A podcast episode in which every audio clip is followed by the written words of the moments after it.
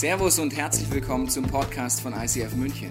Wir wünschen dir in den nächsten Minuten eine spannende Begegnung mit Gott und dabei ganz viel Spaß.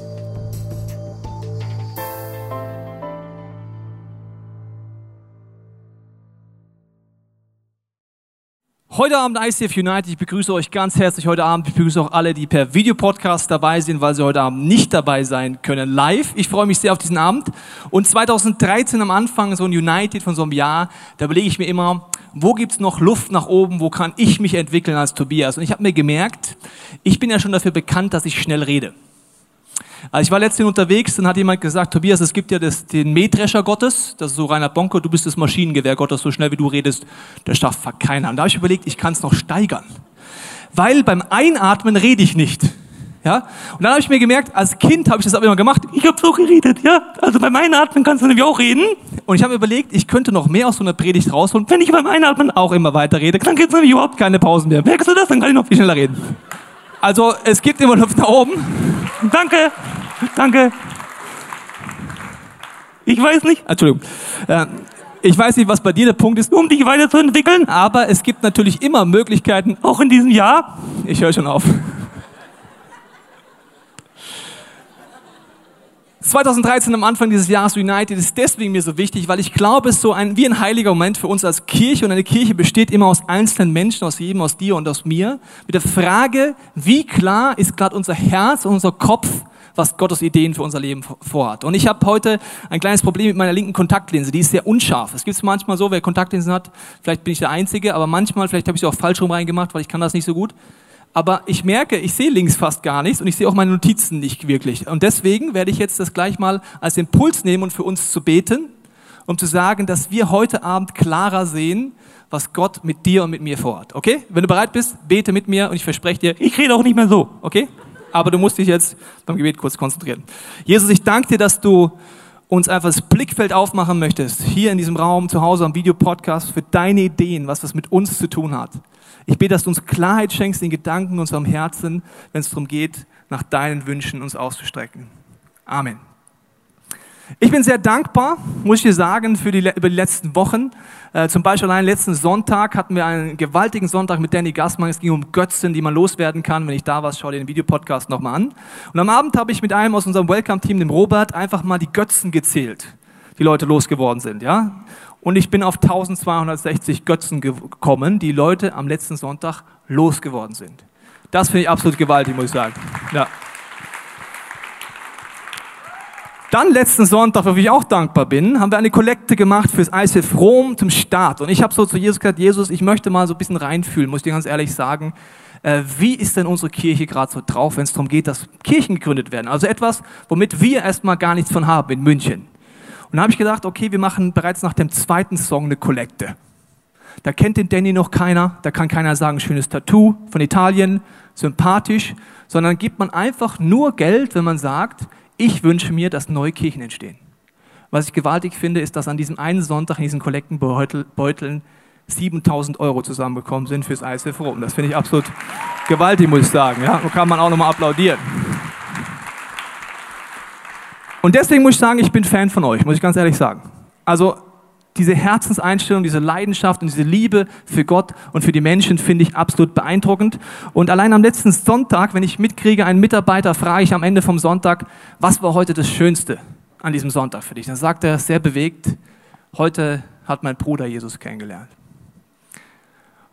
Und das ist nur eine Geschichte von vielen. An dem gleichen Tag lerne ich zwei Leute kennen, die Arbeitskolleginnen, Studienkollegen eingeladen haben, mit dem Wunsch, dass sie Gott kennenlernen.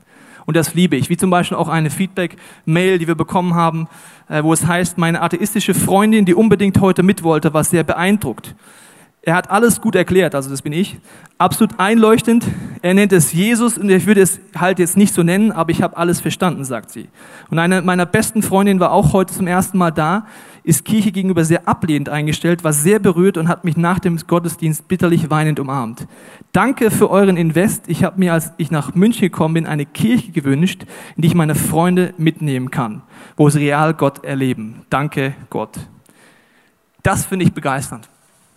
Am Ende vom Tag, auch 2013, geht es um nichts anderes, als dass Menschen diesen Zugang durch Jesus zu Gott finden und diese Beziehung wachsen. Und wenn ich eure Liebe hier spüre in diesem Raum zu Gott und zu den Menschen, zu dem Nächsten, dann bin ich begeistert, weil ich weiß, ich, dieses Jahr wird noch viel mehr passieren. Und ich möchte euch ein bisschen mit reinnehmen in die Gedanken, was wir dieses Jahr so vorhaben. Also es sind Punkte, wo ich mitkriege, dass Liebe einfach da ist. Also zum Beispiel kriege ich mit, wie Leute im letzten Jahr sich entschieden haben, ihre Small Groups zu verlassen, um neue Small Groups anzufangen. Und vor jedem dieser Leute habe ich großen Respekt, weil der erste Reflex von uns allen ist, wir wollen das Gewohnte behalten. Jetzt sind wir dummerweise in einer Kirche, die ständig wächst. Und es gibt viele Menschen, die ich deutschlandweit kennenlerne, die beten alle für Erweckung. Aber den Preis bezahlen will fast keiner. Der Preis dafür, dass viele Menschen Gott kennenlernen, ist nämlich Veränderung, sich auf Neues einzulassen und immer wieder Wachstumsschmerzen zu haben. Zum Beispiel, ich mache es an meiner Small Group beispielhaft für viele, viele Helden im letzten Jahr für mich. In meiner Small Group gab es verschiedene Jungs. Wir hatten es wunderbar miteinander. Wir hatten den besten Koch vom ICF wahrscheinlich bei uns, den Harald, der hat super gekocht. Wir hatten den super Organisator, den Tischi bei uns. Wir hatten so viele Typen da. Perfekte Small Group. Wir haben uns absolut wohl gefühlt. Und dann haben wir ihm gesagt, vielleicht ist es soweit, dass viele von uns eine eigene Kleingruppe anfangen. Diese Namen sind für mich stellvertretend für viele, viele von euch, die sich letztes Jahr gesagt haben, ich übernehme Verantwortung für andere Menschen. Der Harald hat bei mir eine neue Smallbank angefangen. Egal, ob ihr ihn kennt oder nicht, es ist für mich einfach ein Name, der für viele steht. Der Tischi hat was Neues angefangen. Der Klaus Jürgen hat was Neues angefangen. Der Bernd hat was Neues angefangen. Und der Clemens hat was Neues angefangen. Fünf Männer, die gesagt haben, ich mache meine Türen auf und ich lasse mein gewohnte, schöne, gemütliche Small hinter mir. Diese fünf Namen stehen mich für viele Menschen. Und dahinter gibt es nur einen einzigen Grund, warum man sowas macht. Liebe für Menschen auf der Suche nach Gott. Weil ich selber habe ja schon alles. Wir selber auch in dieser Kirche, wir haben auch 2013, wir haben ja eigentlich alles. Ist doch schön, ist doch gemütlich. Ich glaube, dass Jesus uns immer herausfordert, den nächsten Schritt zu gehen. Und da möchte ich bei allen bedanken, die in den letzten Wochen und Monaten sich getraut haben, Verantwortung zu übernehmen für Menschen und die auch hier im Kleinen und Großen gesagt haben, ich möchte mich Gott zur Verfügung stellen. Ich glaube, 2013 für viele von uns kann es auch bedeuten, Dinge hinter uns zu lassen. Ich sehe immer noch nicht scharf, aber vielleicht erkenne ich irgendwann meine Notiz mal. Ich schaue mal hier, was ich da noch gesagt, geschrieben habe.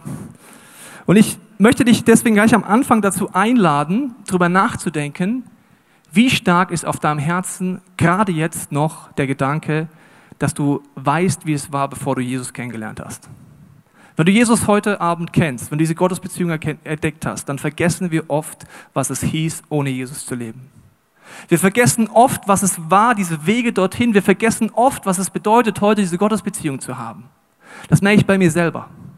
Ich habe vor zwei Wochen ein Experiment gemacht. Ich habe ein Gebet gesprochen und wenn du das Gebet sprichst heute Abend, verspreche ich dir, dass das sehr schnell erhört wird. Ich habe gebetet, Jesus, zeig mir auf eine neue Art, was es bedeutet, dass in meiner Stadt viele Menschen gibt, die dich noch nicht kennen. Weil Gott schaut nie die Hülle an, er schaut immer das Herz an. In unserer Stadt gibt es so viele schöne Hüllen, auch in diesem Raum nur schöne Menschen. Alles sieht schön aus in unserer Stadt, aber hier drin sieht es anders aus. Ich möchte eine Bibelstelle vorlesen, die das genauer aufnimmt. Da heißt es im Lukas-Evangelium, Schließlich sagte Jesus zu seinem Gastgeber, zu einem Essen solltest du nicht deine Freunde, Geschwister, Verwandte oder die reichen Nachbarn einladen. Sie werden dir danken und dich wieder einladen dann hast du deine Belohnung schon gehabt. Bitte lieber die Armen, Verkrüppelten, Gelähmten und Blinden an deinen Tisch. Jesus redet hier von Armen, Verkrüppelten und Blinden. Und ich glaube, so Bibelstellen, die kann man natürlich körperlich verstehen, also jemand, der wirklich blind ist, so wie ich gerade auf einem Auge, wo ich nichts mehr sehe. Aber es bedeutet auch immer übertragen, seelisch und geistlich. Menschen in deiner und meiner Umgebung fängt man immer an, wenn man Jesus glaubt, die Lüge zu glauben, der hat ja schon alles. Wofür braucht der denn jetzt noch Jesus? Als ob Jesus so die Schlagsahne auf dem Nachtisch des Lebens wäre. Jesus ist am Kreuz dafür gestorben, dass die Lasten deines Lebens weggehen. Da, wo du und ich blind sind für die Wahrheit, egal ob es prinzipiell für eine Gottesbeziehung ist, es kann auch sein, dass du heute Abend hier bist und sagst, die kenne ich noch gar nicht, oder ob es blind ist für Gottes Möglichkeiten, wer eigentlich wirklich ist. Egal, ob ich wirklich verkrüppelt bin oder ob ich geistlich verkrüppelt bin, seelisch verkrüppelt bin weil ich vielleicht Verletzungen mit mir rumschleppe, Altlasten mit mir rumschleppe, Lasten mit mir rumschleppe, die sehe ich nicht an deiner Hülle, die sehe ich nur, wenn Gott mir eine Herzensschau gibt. Das sind verletzte Menschen, die sieht, das sieht man ihnen äußerlich nicht, nicht an. Sonntag für Sonntag kommen Menschenmassen hier rein, die seelisch humpeln, die geistlich verletzt sind, auf der Suche nach Gott. Und wir haben uns überlegt, als Leitungsteam haben wir gebetet, was ist denn so ein Jahresmotto dieses Jahr? Und das Jahresmotto für uns als Kirche heißt, Willkommen daheim, welcome home. Weil wir uns überlegt haben, dieser Gott sehnt sich so sehr danach, dass Menschen ihn kennenlernen, dass sie zu ihm nach Hause kommen, dass er eine komplett andere Sicht hat. Unser Traum ist, dass wir alle eine andere Sicht bekommen. Ich werde nachher auch dafür beten, für jeden, der es möchte, dass wir das neu erkennen, wie Gott Menschen sieht, wie er mich sieht, wie er andere Menschen sieht. Willkommen daheim, Welcome Home heißt für mich auch, dass es bedeutet, dass Menschen sich zu Hause fühlen. Ich habe die letzten Wochen schon oft darüber geredet, das ist so der Gedanke, von Dorf zu Kleinstadt zu wachsen, wo jeder einzelne Bewohner dieser Kleinstadt ICF sagt, ich tue meinen Beitrag dafür, damit Menschen nach Hause kommen können. Ich sehe das Sonntag für Sonntag, wie einzelne Menschen, egal ob sie einen Job haben oder nicht, Leute kennenlernen, mit ihnen essen gehen, sagen, wer bist du? Ich möchte dich wirklich kennenlernen. Unser Traum ist, dass diese eine Kirche wird, die so dermaßen herzlich und persönlich Gottes Liebe ausstrahlt. Jemand hat mich gefragt, Tobias, ja, aber je größer es wird, desto unpersönlicher wird es doch. Da habe ich zu ihm gesagt, es hat nichts mit der Größe zu tun, sondern nur mit der Herzenseinstellung von jedem Einzelnen. Du kannst eine Gruppe mit zehn Leuten versuchen reinzukommen und du hast keine Chance. Du kannst in der Gruppe mit 20 Leuten versuchen reinzukommen, du hast keine Chance. Je größer eine Kirche wird, desto mehr kann sie persönlich sein. Ich mache dir ein Beispiel aus der letzten Woche von mir und meiner Frau, wo ich das wieder gedacht habe. Wir durften bei einer Frau in einem Krankenhaus vorbeischauen, die gerade eine sehr harte Zeit durchmacht. Und wir haben sie einfach besucht, ihr ein Geschenk vorbeigebracht, für sie gebetet.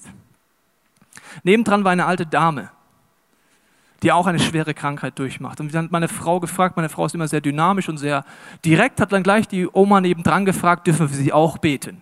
Sie hat gesagt, das wäre sehr schön, wenn sie für mich beten. Also beten wir noch für die Oma. Wir gehen aus diesem, Gottesdienst, aus diesem Gottesdienst, war ein Gottesdienst, ja, aus diesem Krankenhaus raus und weißt was ich dann denke? Denke ich, Gott, je mehr Menschen sich zur Verfügung stellen würden in unserer Kirche, desto mehr könnten wir jeden, der krank ist, aus dieser Gemeindefamilie nicht nur als Small Group besuchen, sondern Gebetsteams schicken, die vorbeikommen aus der eigenen Familie. Wir konnten einen kleinen Unterschied machen, meine Frau und ich, aber nur einen kleinen. Stell dir vor, wir würden das alle machen. Stell dir vor, jeder in diesem Raum würde sagen, Gott, ich stelle mich dir zur Verfügung, dass mit Menschen nach Hause kommen können. Ich stelle mich zur Verfügung sonntags, indem ich Leute kennenlerne. Und mich bewegt es, wenn ich mitkriege, dass eine Familie gerade in dieser Kirche sich entschieden hat, als dieses Motto mitbekommen hat, dass sie jeden Gottesdienst eine halbe Stunde früher kommen mit ihren Kindern, um Leute kennenzulernen. Das sind so die kleinen Geschichten, wo ich merke, Leute verstehen, was Kirche ist. Kirche ist nicht, dass man hier reingeht, konsumiert und wieder rausgeht, sondern ich frage Gott, wie kann ich meinen Teil beitragen. Wir träumen dies Jahr von einer Kirche, die Welcome Home, Willkommen daheim so dermaßen gefressen hat, dass es die persönlichste, liebevollste und herzlichste Kirche wird, die man sich nur vorstellen kann. Warum? Weil alle mitmachen. Ich bin immer so ein Typ, ich will immer all in. Ich bin Pokerspieler. All in. Ich habe zwar auf dem Leaders Day alles verloren. Poker, Robert, bist du da? Da ist er. Der hat mir so dermaßen die Hosen ausgezogen, Robert nicht mehr lustig, aber all in bedeutet, ich bin alle dabei, ich setze alles auf eine Karte. Und ich glaube, dass das für uns alle eine Frage ist, wie stark möchte ich dabei sein, wie stark möchte ich diesen Lebensstil anfangen zu leben. Jesus redet davon, sein Ziel ist, dass du und ich ihm ähnlicher werden. Das ist dein Lebensziel, wenn du dich als Christ heute Abend bezeichnest. Wie ist denn dieser Jesus? Er ist Liebe. Er erlebt das immer willkommen daheim. Er ist großzügig, er verschenkt. Und ich denke, ich und wir alle dürfen 2013 noch ein bisschen wachsen in der, im Ähnlichkeitslevel, sage ich jetzt mal so, zu Gott. Ich möchte dich einladen, darüber nachzudenken, ist es schon dein Lebensstil? Wenn nicht, wie stark willst du dich damit einbringen und äh, dabei sein? Und ich merke, das ist jedes Jahr für mich die gleiche Frage und ich nutze immer so ein Start United für mich selber. Zu sagen, Jesus, ich entscheide mich neu, wenn du gesagt hast, ich darf jeden Tag und jedes Jahr mich entscheiden, ob ich das Kreuz auf mich nehme und treu bin, ich entscheide mich, ich will das. Und ich sage euch etwas, das kostet immer. Invest. Und das sind drei Geschichten, die möchte ich erzählen in meinem Leben zum Thema Invest, weil ich glaube, Gott schaut immer auf das, was in unserem Herzen ist und ob wir ein Ja zu dem sagen, was er vorhat oder nicht. Ich hatte eine Phase, in dieser Phase bin ich durch die Stadt gegangen und habe immer für diese Stadt gebetet. Ich habe gesagt, Jesus, ich will sehen, dass München verändert wird. Ich habe so einen Psalm gelesen, da heißt es, fordere mir von mir die Völker. Ich nehme die Bibel halt ernst. Aber gesagt, fangen wir mit München an. Ist noch kein Volk, aber fast. Und dann Bayern und dann München. Ich wünsche mir, dass diese Menschen alle Gott kennenlernen. Dann laufe ich durch die Stadt und bete das und bete das. Und dann hatte ich auf einmal so einen Gedanken. Der Gedanke war, Tobias, bist du wirklich bereit, den Preis auch zu zahlen? Ich so, ja, ja, ja, ja, ja. Natürlich Gott, natürlich den Preis zahle ich. Das sagt man immer so, weil man den Preis nicht kennt. So ein bisschen, wenn man heiratet und am Anfang denkt, ja, ja, ja, das klappt schon alles. Und dann merkst du auf einmal, es ist auch Arbeit. Ja, okay. Und dann gehe ich durch die Stadt und dann kommt der Blitzgedanke, okay, Tobias, beweise es mir, heb den Müll auf auf der Straße. Ich sage, ja Gott, warum soll ich den Müll aufheben? Ja, wenn du den geistlichen Müll aufheben willst in dieser Stadt, dann kostet es was, heb einfach den Müll auf. Okay, ich habe den Müll aufgehoben und den Mülleimer getan. Das ging über Monate so. Ich weiß gar nicht, wie viel Müll in dieser hobbylosen Stadt rumliegt an der U-Bahn-Haltestelle, äh, Straße und ich habe immer gesagt, ja, ja, ja, ich räum's weg. Ja, ja, ja, ich räum's weg. Und nach einigen Monaten bin ich an einem Punkt gewesen, wo ich das Gefühl hatte, ich habe wirklich verstanden, das kostet was. Der nächste Schritt war für mich dieses Jahr wieder zu sagen, Jesus, du weißt, ich will aus der Schule raus. Es gibt viele in der Kirche, die sagen, Mensch, Tobi, ist so toll, dass du auch noch in der, in der Schule bist. Ja? Dann sage ich immer, das ist total toll, aber es macht mich auch fertig. Wenn ich nach zwölf Stunden Sonntagseinsatz, montags zur ersten Stunde aufstehe und verhaltenskreative Kinder vor mir habe, bin ich so dermaßen tot, das kannst du dir gar nicht vorstellen. Und jeden Montag bete ich zu Gott, warum muss ich in diese Schule? Vielleicht ist für dich etwas anderes. Du kannst es vielleicht nicht vorstellen, was für mich bedeutet. Und das sagen meistens Leute nur, die nicht selber mein Leben leben. Ich sage immer, lebe mal mein Leben und dann reden wir nochmal drüber, ob die Schule so toll ist. Und dann habe ich zu Gott gesagt, ich will da raus, Gott. Und jedes Jahr sage ich aber, dein Wille geschehe. Willst du, Gott, dass ich in der Schule bleibe? Ich will nicht. Und dann haben wir gebetet, viele Eindrücke gehabt und dann war ich an einem Sonntag da gestanden, hier in der Musik, über einem Worship und dann war es mir so, wenn Gott mir zeigen würde, Tobias, in den letzten Monaten warst du zwar körperlich präsent auf der Arbeitsstelle, aber du hattest keinen Biss, dass Menschen Jesus kennenlernen. Du warst zwar körperlich da, aber die Leidenschaft dafür, dass deine Kollegen diesen Gott kennenlernen, war nicht da. Du kannst aus der Schule rausgehen, aber dann weißt du und ich, du hast den Lauf nicht vollendet. Das ist nicht so angenehm. Ne? Ich weiß nicht, ob Gott immer mit dir so happy clappy redet. Mit mir redet er manchmal auch ziemlich direkt. Dann habe ich gesagt, ja, du hast recht. Und dann habe ich mich hier unter Tränen in der ersten Reihe entschieden, habe gesagt, okay, Jesus, ich gehe noch ein Jahr. Und ich gebe alles dafür, dass meine Freunde und meine Arbeitskollegen dich kennenlernen. Ich will den Lauf vollenden. Habe ich darauf Lust? Nein. Werde ich dir in anderthalb Jahren Stories über Stories erzählen und sagen, es war die beste Entscheidung meines Lebens? Ja.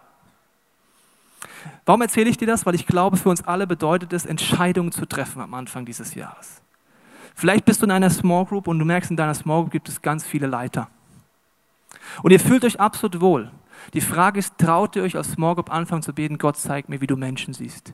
Ich habe es vor zwei Wochen gemacht, seitdem musste ich viermal, und das ist für meine Persönlichkeit Weltrekord, viermal weinen um München. Viermal? Ich musste weinen, als ich das gesehen habe, wie Jesus gesagt hat, ich bete für eine Stadt und ich fange an zu weinen um die Menschen. Und das ist mein Wunsch ganz neu für jeden von uns, dass wir das erkennen, diese Not, und bekommen daheim Leben. Und das Zweite, was unser Wunsch ist, ist, dass wir etwas neu entdecken, was wir schon lange gelebt haben, aber ein bisschen verloren haben. Und zwar der Gedanke, dass es Zeit und Kraft kostet, Menschen in ihrem Glauben zu begleiten. Jesus hat sich drei Jahre Zeit genommen, um seine Freunde als Schüler, als Jünger von Jesus fit zu machen. Und er hat gesagt, ihr werdet größere Dinge tun als ich. Damit hat er aber nicht die Zeitachse in der Jüngerschaft gemeint. Das kostet Invest. Und wir haben einen Gedanken angefangen zu streuen, das ist der Azubi-Gedanke, dass unser Traum ist, dass jeder Leiter in unserer Kirche, jeder Teamleiter mindestens ein Leiterschafts-Azubi hat. Dass jeder Mensch in dieser Kirche, der Mitarbeiter sagt, ich wünsche mir mindestens einen Jüngerschafts-Azubi, den ich begleiten kann auf den ersten Schritten des Glaubens. Paulus sagt mal zu Timotheus folgendes. Er sagt, wie du von mir gehört hast, das sollst du auch weitergeben an Menschen, die vertrauenswürdig und fähig sind, andere zu lehren. Er sagt damit zu Timotheus, gib das, was ich dir weitergebe als mein Azubi, weiter an Menschen, die wieder fähig sind, andere Menschen zu unterweisen. Das sind vier Generationen von Leiterschaft. Ich habe manchmal das Gefühl, das haben wir ein bisschen verloren als Kirche und wir wollen das neu gewinnen. Ganz praktisch das weitergeben, was Gott mir geschenkt hat. Und in dem wirst du wieder Neues lernen und entdecken. Ich glaube, dass das uns herausfordern wird, dass wir darüber viel auch reden dürfen dieses Jahr und dass wir vielleicht auch Grenzerfahrungen erleben dürfen in dem ganzen Kontext. Ich glaube auch, dass heute viele Leute hier drin sitzen. Du hast noch nicht wirklich Verantwortung übernommen bis jetzt für andere Menschen, die auf der Suche nach Gott waren. Aber Jesus ist der Meinung, du kannst das.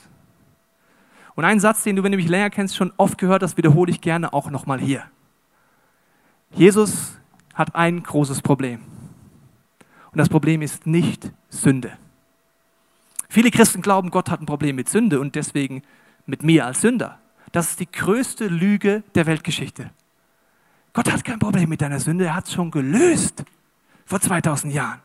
Das Problem existiert gar nicht mehr. Sünde ist am Kreuz gelöst. Das einzige Problem, was er mit dir und mit mir hat, ist, dass wir ihm nicht glauben, wenn er sagt, du und ich können anderen Menschen helfen, eine persönliche und wachsende Beziehung zu ihm zu kommen. Mein Wunsch ist, dass wir das alle mehr erleben, dass wir alle dort mehr durchbrechen. Wir werden dazu verschiedene Serien machen. Wir nennen das Peak-Serien. Im April wird es darum gehen, was heißt es, dass Jesus wirklich der Chef in meinem Leben ist. Da werden wir ein Small Group-Programm haben für jeden, der in Small Groups ist. Wenn nicht, sucht ihr dringend bis April eine Small Group, weil es wird gewaltig. Im Herbst werden wir eine zweite Peak-Serie mit Small Group-Programm, mit Buch, mit allem drum und dran machen zum Thema, wie kann ich Menschen helfen, diese wachsende Beziehung zu Jesus zu kommen. Und Jesus sagt etwas, und da möchte ich uns ein bisschen herausfordern, weil das hört man ja oft. Er sagt, meine Speise, das, was mich wirklich satt macht, ist den Willen meines Vaters zu tun. Was sagt der Vater? Ich sende dich, wie ich Jesus gesendet habe, damit Menschen mich kennenlernen. Ich glaube, dass das das größte Abenteuer ist und gleichzeitig die größte Herausforderung. Und ich habe gesagt, dass ich glaube, dass viele auch heute sitzen oder das Videopodcast angucken und spüren werden in den nächsten Wochen. Für mich ist es dran, mich aufzumachen, Leiterschaft zu übernehmen für ein Team, für eine Small Group. Und es gibt so viele Mythen und Lügen in unserem Kopf. Da habe ich eine Untersuchung gefunden, um dem mal die komplette Argumentationsgrundlage zu entziehen, die man jetzt haben könnte. Bist du bereit? Also Untersuchung, was keinen Einfluss hat, ob du ein Leiter bist oder nicht. Also keinen Einfluss hat dein Geschlecht, wussten die meisten schon, dein Alter, deine Bildung, dein Persönlichkeitstyp oder deine Gaben oder Geistesgaben haben keinen Einfluss. Mist, gell? Ich dachte, ich hätte eine Ausrede, hat keinen Einfluss. Das, was Einfluss hat, ob du ein Leiter sein kannst, ob du auch Verantwortung übernehmen kannst, ist an Nummer eins das Gebetsleben eines Leiters. Ups. Mist.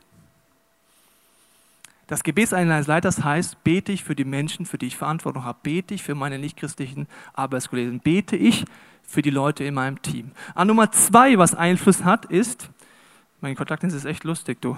Ich immer so, ich bin ja, fühle mich ja wie 80 hier.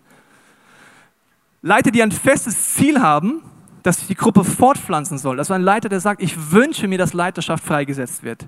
Die effektives Training haben. Und dieses Jahr wird das Training so dermaßen ausgebaut, du wirst so alles trainieren können, diese Kirche mit Leiterschaft, was du nur vorstellen kannst. Und der Fortschritt, dass Menschen Jesus kennenlernen in der Gruppe. Das ist sehr logisch. Weißt du warum? Kleingruppen, die erleben, dass Menschen Jesus kennenlernen, werden nie vergessen, warum es wichtig ist, neue Gruppen anzufangen. Gruppen, die 20 Jahre die gleichen Hans Wurst und Hans Dampf in den Sesseln sitzen haben, können leicht vergessen, was das Christsein bedeutet. Ich suche mir mindestens jedes Jahr zwei Leute, die ich eins zu eins in der Jüngerschaft begleiten kann. Weißt du warum? Ich weiß wieder, was ich an Gott habe, was ich an Jesus habe. Das vergesse ich nämlich ganz schnell.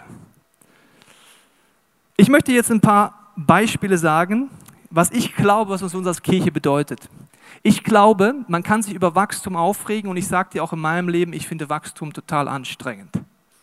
Ich liebe es und gleichzeitig merke ich, ich muss mich und das Leitungsteam und Zentralleiter müssen sich jedes Jahr in ihrer Leiterschaft verdoppeln. Das ist sack anstrengend. Weil die meisten Dinge tun wir zum ersten Mal. Wenn du zum ersten Mal eine Kleingruppe anfängst, wirst du da Fehler machen? Ja. Wenn du zum ersten Mal eine Kirche mit 1200 Leuten leitest, wirst du da Fehler machen? Aber hallo, natürlich, weil du hast es noch nie gemacht. Das ist keine Ausrede, das heißt einfach nur, dass man an Grenzen kommt. Ich liebe es, weil Jesus mich dadurch fördert und ich glaube, dass auch für dich dieses Jahr Wachstumsschmerzen bedeuten kann, aber die sich weiterbringen. Und unser Traum ist ganz simpel. Wir sagen einfach, Jesus, unser Wunsch ist, dass Leute nach Hause kommen können und wir wollen ein Rahmen sein, eine Kirche sein, wo Gott gerne Menschen hinschickt. Und ich hatte letztens eine Situation mit meiner Frau, schon ein bisschen her, wo wir überlegt haben, wo wir unseren Sohn in den Kindergarten schicken. Und wir haben ewig hin und her überlegt. Und ich persönlich war bei jeder Kindergartenbesichtigung dabei. Ich wollte die Erzieherinnen kennenlernen, ich wollte ihnen in die Augen schauen, ich wollte die Atmosphäre spüren. Warum? Weil mein Kind ist das Wichtigste, was ich jemandem anvertrauen kann. Und der Schritt, diesen, mein Kind loszulassen, war für mich groß. Und ich dachte, der Schmerz bei mir ist ja viel größer als bei meinem Sohn. Der fand alles lustig, alles cool. Aber für mich und meine Frau war es groß. Und ich glaube, dass Gott genauso ist. Seine Kinder sind in ganz Deutschland, auf der ganzen Welt verteilt, die noch keine Beziehung zu ihm haben. Und er überlegt, wo schickt er sie hin? Und wenn du dich in dieser Kirche über Wachstum aufgeregt hast in der Vergangenheit, was verständlich ist, dann lade ich dich ein, eine neue Perspektive zu haben. Gott ist der Meinung, dass er dir und mir Menschen anvertrauen kann. Er ist der Meinung, dass du und ich genug Liebe in unserem Herzen haben werden, Menschen aufzunehmen. Das ist im Alltag so und ist in der Kirche so. Das kann auch zum Beispiel bedeuten, wie ein Freund von mir, der war unterwegs im Urlaub und dann hat er mir die Story erzählt, ja, Tobi, du glaubst gar nicht, was mir passiert ist. Ich war unterwegs auf diesem Schiff und an meinem Tisch saß äh, ein Schamane, die Astrologin der Bildzeitung und ein Pastor evangelisch, der war aber eher philosophisch durchgeknallt. Und die drei saßen bei mir und ich habe mir gedacht, Jesus, was machen wir jetzt? Was war jetzt mit der Bildzeitung und Astrologin, mit dem Schamanen und diesem Pastor oder was das ist? Wenn du es andersrum drehst, und das hat dieser Mann auch gemacht mit seiner Frau, wenn du es andersrum drehst, kannst du sagen, okay, Jesus, du bist offensichtlich der Meinung, dass ich die richtige Antwort für die Bildzeitung habe, okay, für einen Schamanen habe, abgefahren, und für einen Pastor, der eigentlich Philosoph hätte werden sollen, auch noch. Gott schickt diesen jungen Ehepaar diese drei Leute, weil er der Meinung ist, welcome home willkommen daheim. Ihr werdet Antworten geben. Gott ist nach wie vor der Meinung, dass er dir und mir Menschen anvertrauen kann. Das ist das größte Vertrauen, das er in dich und mich setzen kann. Das füllt mich voller Ehrfurcht, muss ich dir ganz ehrlich sagen. Genau.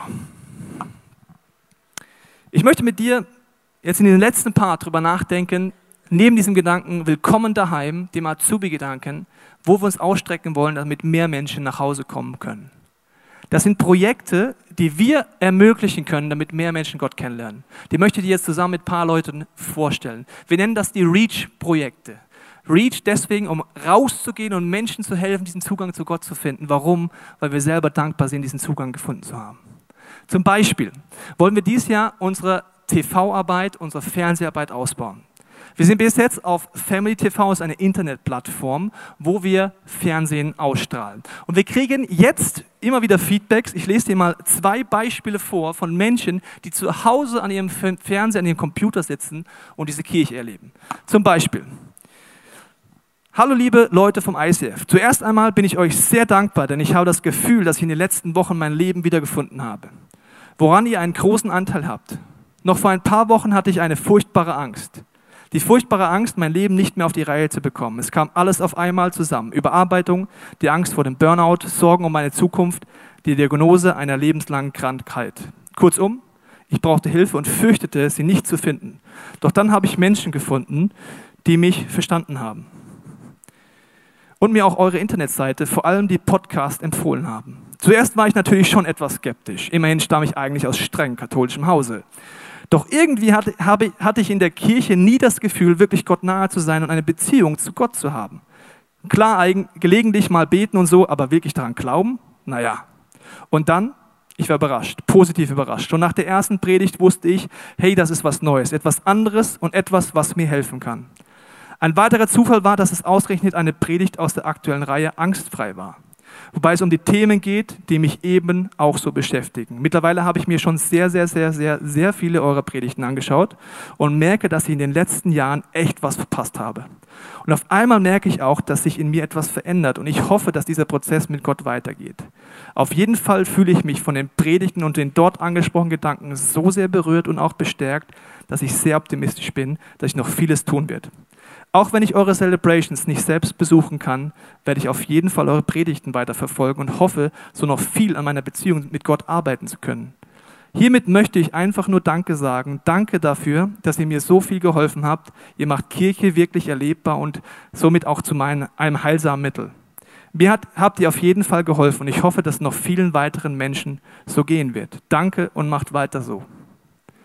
Diese E-Mails kriegen wir wöchentlich von Menschen, die nicht hier sind. Und wir haben Möglichkeiten, da werde ich persönlich hippelig, muss ich dir ganz ehrlich sagen. Wir können Fernsehen machen zu einem Preis, der unfassbar billig ist. Durch die Technik, durchs Internet. Wir haben Family TV angefangen und wir kriegen immer wöchentlich die Einschaltzahlen. Ich habe dir mal eine Statistik mitgebracht von den Einschaltzahlen. Das sind übrigens nicht 100, sondern jeweils 1000 musst du hinten dran machen. Das heißt, 120.000 Menschen in Woche 5 dieses Jahres. 120.000 Menschen, die diesen Gottesdienst verfolgt haben. Der Invest bedeutet, dass wir das Fernsehen langsam aufbauen. Wir sind gerade am Anfang. Ich habe schon mal gesagt, es gibt so Bücher über die Generäle Gottes, die Helden der Kirchengeschichte. Wenn da einer vor 100.000 Leuten gepredigt hätte, dann wäre der Hero gewesen. Das ist nur ein kleiner Schritt, liebe Freunde. Die Möglichkeiten sind gewaltig. Ich habe dir noch eine E-Mail mitgebracht, die lese ich dir noch vor. Da heißt es, Hi ihr Lieben, ich heiße Leslie und möchte einfach nur kurz erzählen. Ich liege im Bett, bete zu Gott um neue Kraft, weil ich schon seit einem halben Jahr eine schwere Zeit durchgehe und ich habe einfach Gottes Reden gebraucht. Weiß gar nicht, wie ich auf, euren, auf den Videopodcast gestoßen bin online, aber plötzlich fing der Pastor an zu predigen. Erst war ich etwas skeptisch. Ich weiß auch nicht, was ich einmal habe, die Leute sind immer skeptisch, okay weil er sehr locker das Wort brachte, aber dann ergriff mich der Heilige Geist so dermaßen. Gott sprach genau in meine Situation durch die Predigt, dass ich weinend und betend im Bett saß und nur meinem Gott dankte. Gott segne den Pastor, das bin ja wohl ich, und das ganze ICF-Team Ganz viele Grüße aus Heidelberg. Wir wollen dieses Jahr das ausbauen. Wir wollen nicht nur auf TV München Möglichkeiten schaffen, sondern das Fernsehen aufbauen. Wir wollen ermöglichen, dass diese Bühne umgestaltet wird, dass Videoressourcen freigeschaltet werden, wo wir produzieren können für Online, für Internet und für die Gottesdienste. Wir wollen dort zwei 400-Euro-Stellen schaffen. Wir wollen Fernsehproduktionen stärker nach vorne bringen. Und das war nur ein kleiner Schritt. Ich habe dir gesagt, es ist heutzutage billig, im Vergleich zu jemals zuvor. Um Schritte zu gehen in diesem Bereich, könnten wir dieses Jahr 35.000 Euro investieren. Jetzt sagst du, das ist viel Geld, ist es auch. Aber um zu sagen, dass du durch Hunderttausende von Menschen Jesus kennenlernen, ist dieser Betrag nichts. Ich wäre hibbelig, ich würde wünschen, ich hätte schon drei Firmen gegründet, weil dann würde ich es alleine zahlen aber so können wir ja mal überlegen gemeinsam, wie wir das hinkriegen können. Der zweite Punkt, was wir nächstes Jahr machen werden, ist, wir werden eine Location anfangen. Da wird der Thorsten Krebs jetzt zu mir nach vorne kommen. Und wir fangen Gottesdienste an am Airport. Und Thorsten, komm zu mir nach vorne.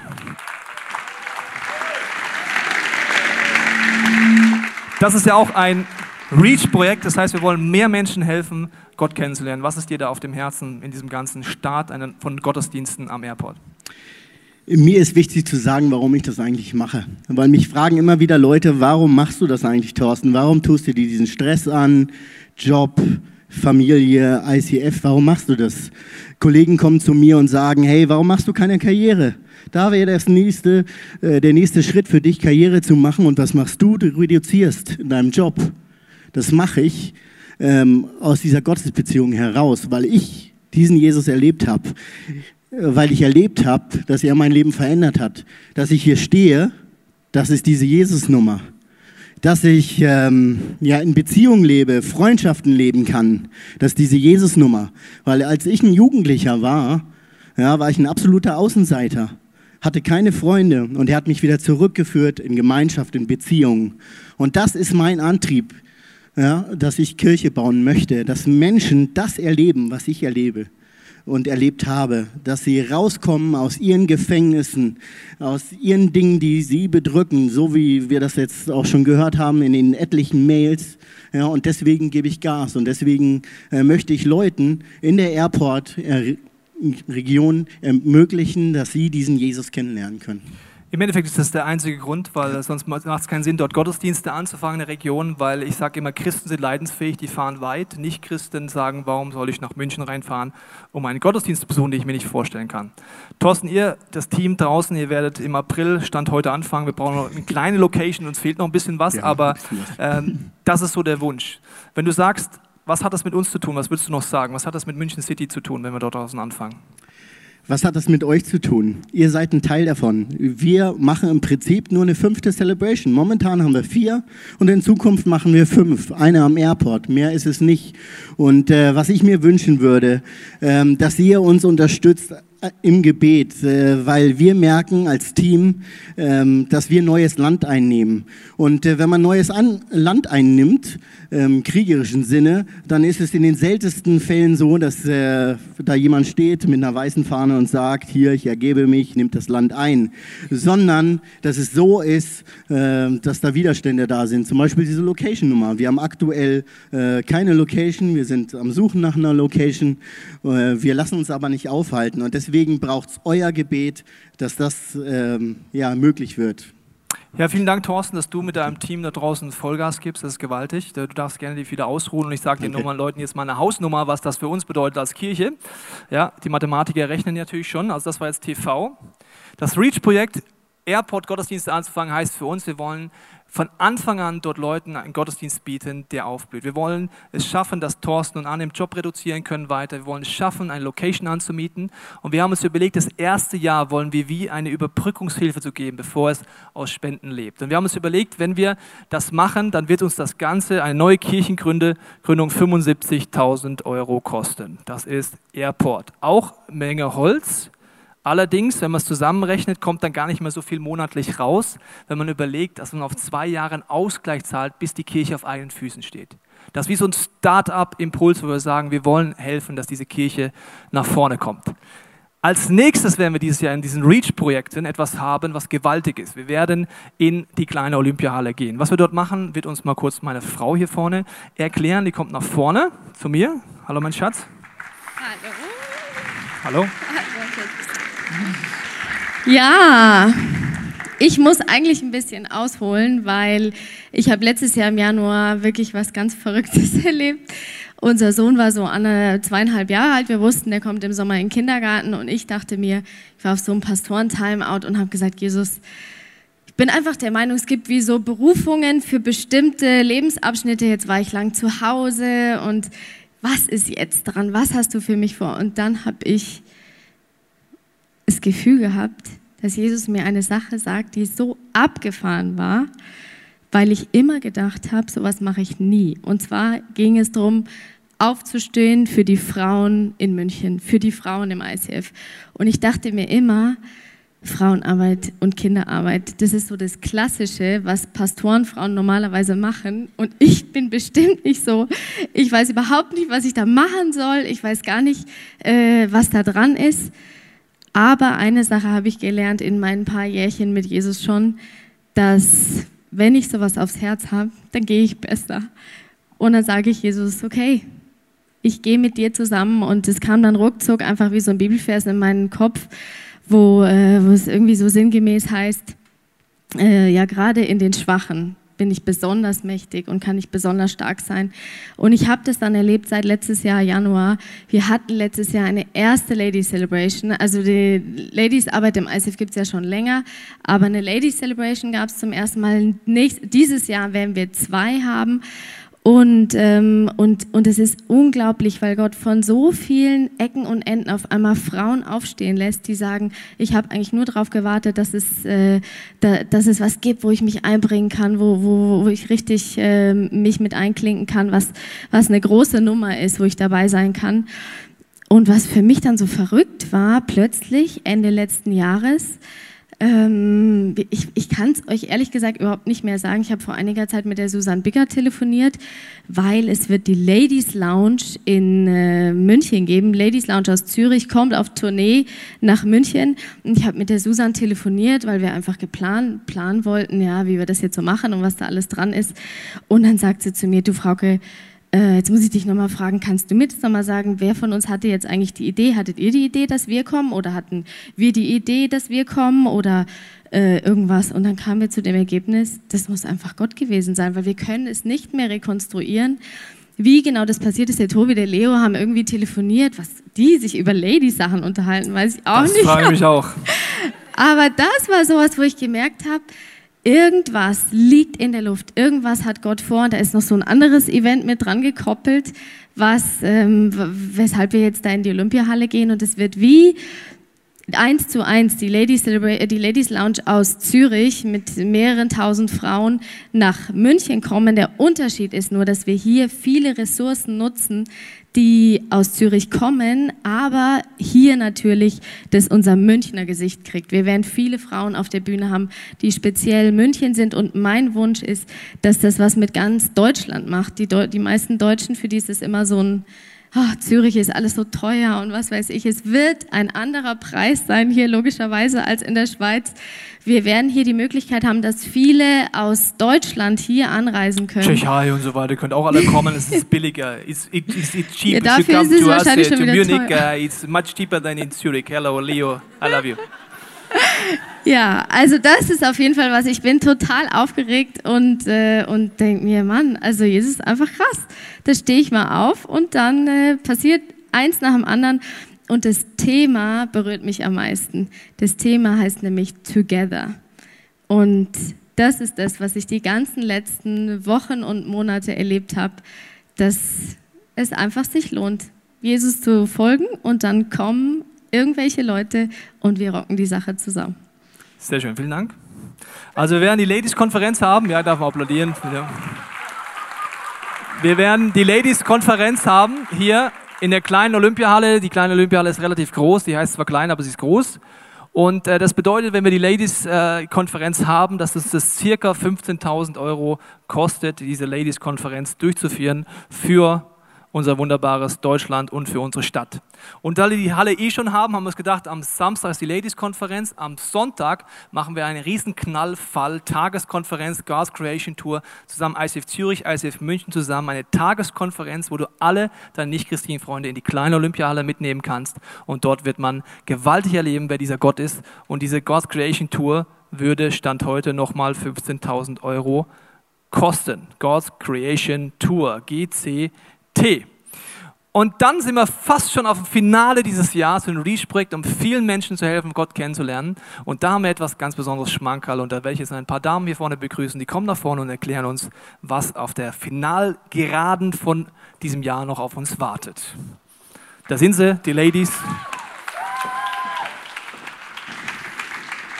Ja, wir dürfen erzählen, dass auf der finalen Gerade, nämlich im Dezember, haben wir unser erstes ICF München Musical.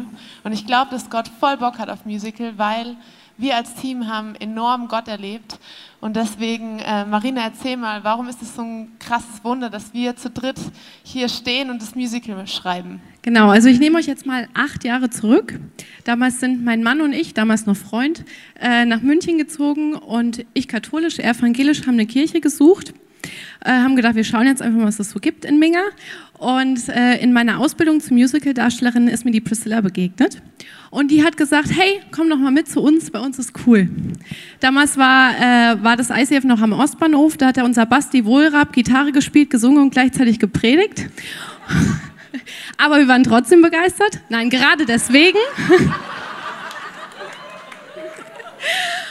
Ähm, auf jeden Fall war es so, dass wir im zweiten Jahr unserer Ausbildung uns äh, sehr zerstritten haben und ähm, uns dann auch zwei Jahre nicht mehr gesehen. Und ich habe dann entschieden, dass ich nicht mehr ins ICF gehen möchte, ähm, einfach um Priscilla nicht mehr zu begegnen. Äh, für meinen Mann war das ja, es war tatsächlich so schlimm. Und für meinen Mann war das besonders schlimm, weil er, für ihn war das ICF einfach sein Zuhause, sein geistliches. Und dann einfach ohne mich, ohne seine Partnerin hinzugehen, war einfach nicht das Gleiche.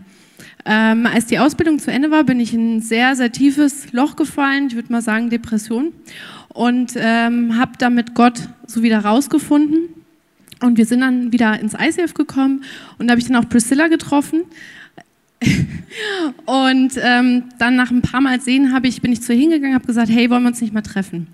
Und äh, dann haben wir uns getroffen, haben ähm, miteinander geredet, haben zusammen gebetet. Und heute würde ich sagen, wir haben den Teufel an den Eiern gepackt. Come on. Und machen jetzt ein Musical zusammen.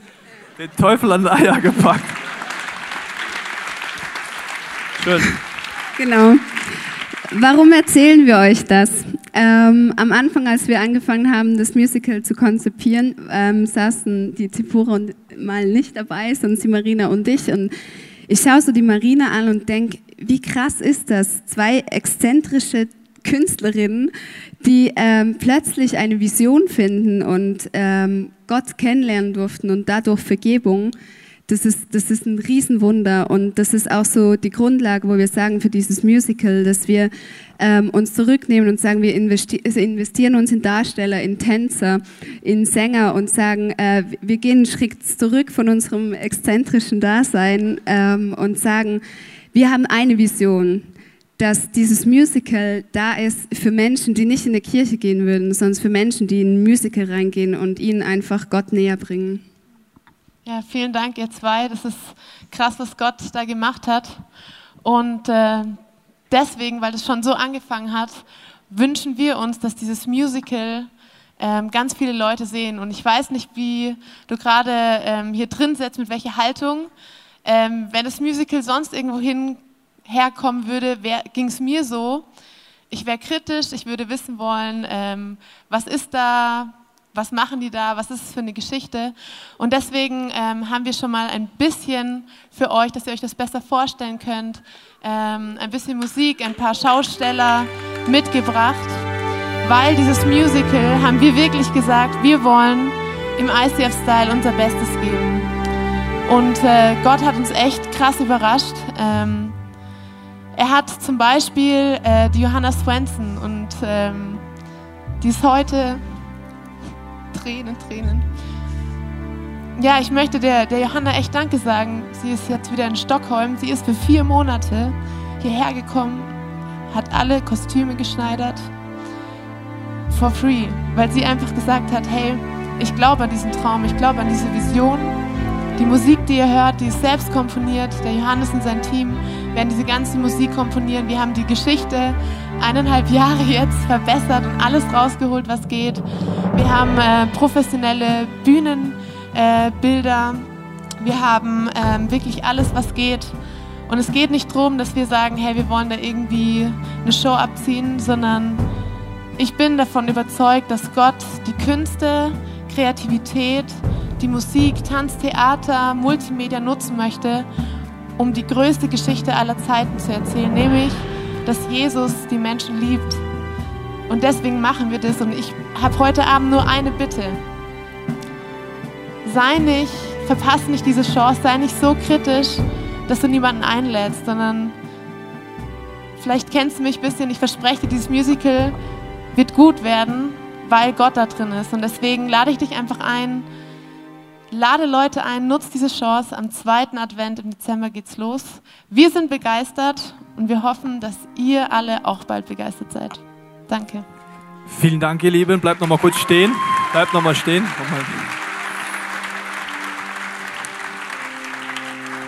Was mir dieses Bild wieder zeigt, ist, aus wie viel Puzzleteilen sowas zusammensteht. Aus Leuten, die damit anfangen, wie ihr beide, dass sie von Konflikten sich nicht aufhalten lassen und sagen, wir gehen den Weg durch. Ehrenamtliche Mitarbeiter, die alles geben. Und am Ende vom Tag die Leute, die sagen, ich lade meine Freunde an. Vielen Dank euch allen. Ich bin ja von den, allein von den Kostümen schon begeistert. Äh, passt das mir auch eigentlich? Ich würde gerne mal ein bisschen, bisschen wie Thomas Gottschalk eigentlich so ein bisschen. Ne? Da könnte ich, könnte ich mal nächsten Sonntag vielleicht. Also vielen Dank euch. Nehmt Platz. Vielen Dank.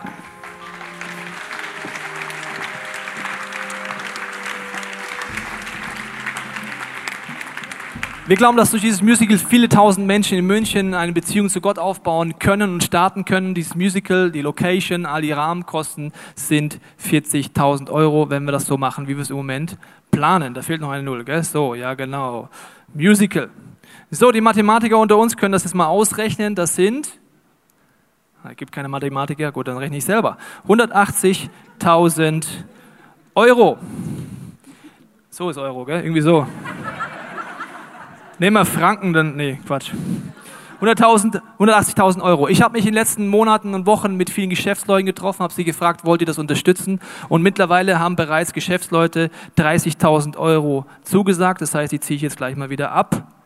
Dann haben wir 150.000. Das ist ja fast wie Mathematikunterricht für mich. Das ist ja wie in der Schule. 150.000 Euro. Das ist sehr, sehr viel Geld. Auf der anderen Seite sage ich mir immer, wenn man dahinter sieht, welche Möglichkeiten sind, dann ist es eine Möglichkeit, wirklich einen Unterschied zu machen. Es kommen über 1000 Leute in Gottesdienst.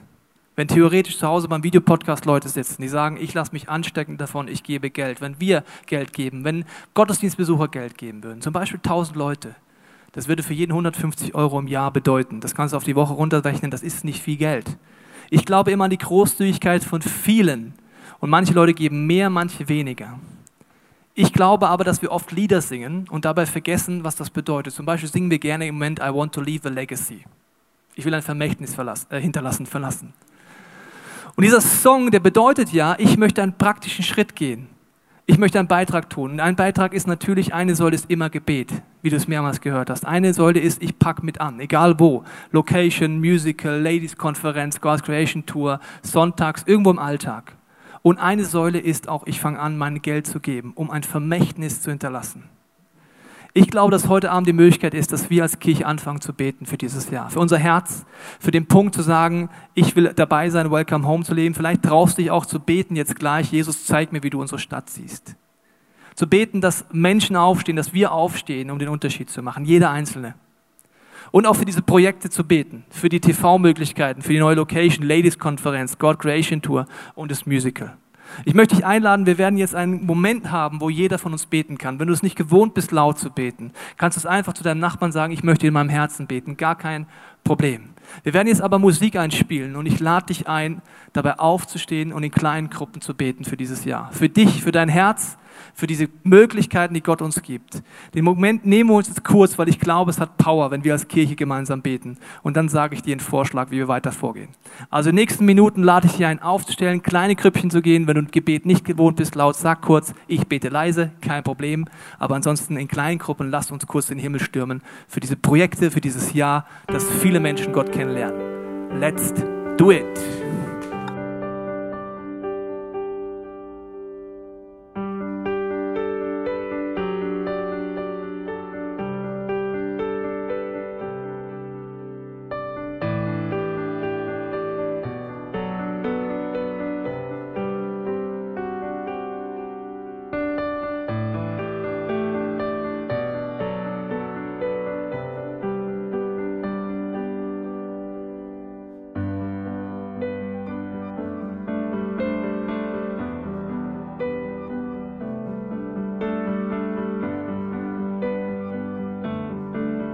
Möchte jetzt an dem Punkt beten, für jeden, der das möchte, dass wir Gottes Augen bekommen für unsere Stadt.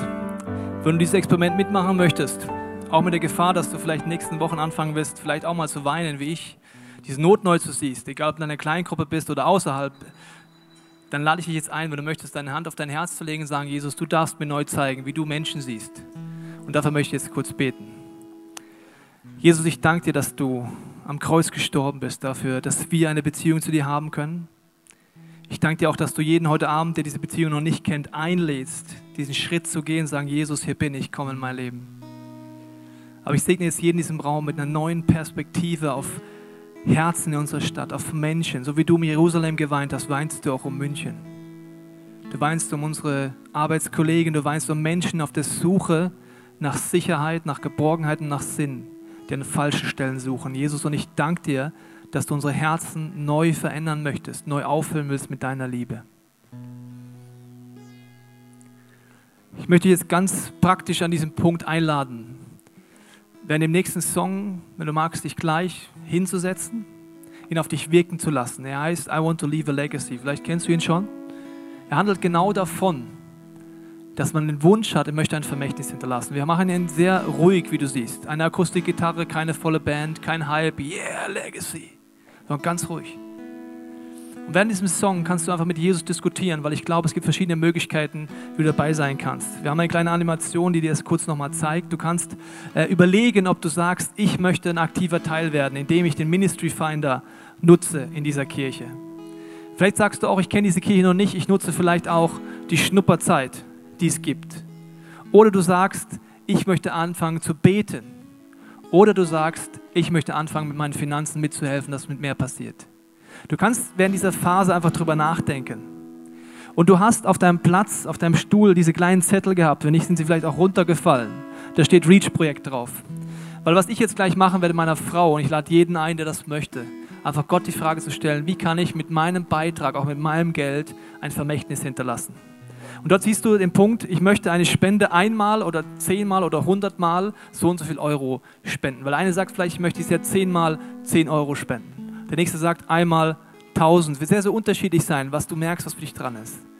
Aber ich wünsche mir mit meiner Frau zusammen, dass wir auch immer wieder durch unser Geld eine Legacy hinterlassen, ein Vermächtnis. Wenn du heute in dieser Kirche bist, dann deswegen, weil Menschen vor dir sich entschieden haben, durch Geld, Zeit und Gebet vorbereiten zu schaffen, dass du hier Gott erklären kannst, Kirche neu erleben kannst. Wir werden das jetzt so machen, dass dieser Song läuft, dass du beten kannst, dass du, wenn du möchtest, diesen Zettel ausfüllen kannst. Am Ende dieses Songs werden die Kollektenbehälter durchgehen, dort kannst du es reinschmeißen. Ansonsten einfach beten, Jesus, was ist mein Part? Einfach weiter im Gebet bleiben, den Song auf dich wirken zu lassen und sagen, ja, Jesus, ich möchte meinen Part, mein Puzzleteil geben. Wenn wir alle ein Puzzleteil geben, dann wird wirklich etwas Großes möglich. Dafür möchte ich jetzt beten. Jesus, ich danke dir für diese nächsten Minuten. Ich danke dir für dieses Lied voller Kraft und Einladung. Mit unserem Gebet, mit unserer Mitarbeit, aber auch mit unserem Geld ein Vermächtnis zu hinterlassen, dass Menschen dich kennenlernen. Dass wir ein Leben leben können, wo man am Ende von sagt, sagen kann, Menschen haben dein Herz in meinem Leben gesehen. Zeig du jedem von uns, ob es dran ist, auch mit Finanzen, mit Zeit oder mit Gebet, das Ganze auch langfristig zu unterstützen. Wir hoffen, dass dir diese Predigt weitergeholfen hat. Wenn du Fragen hast, kannst du gerne an info at icf-moenchen.de mailen und weitere Informationen findest du auf unserer Homepage unter www.icf-moenchen.de.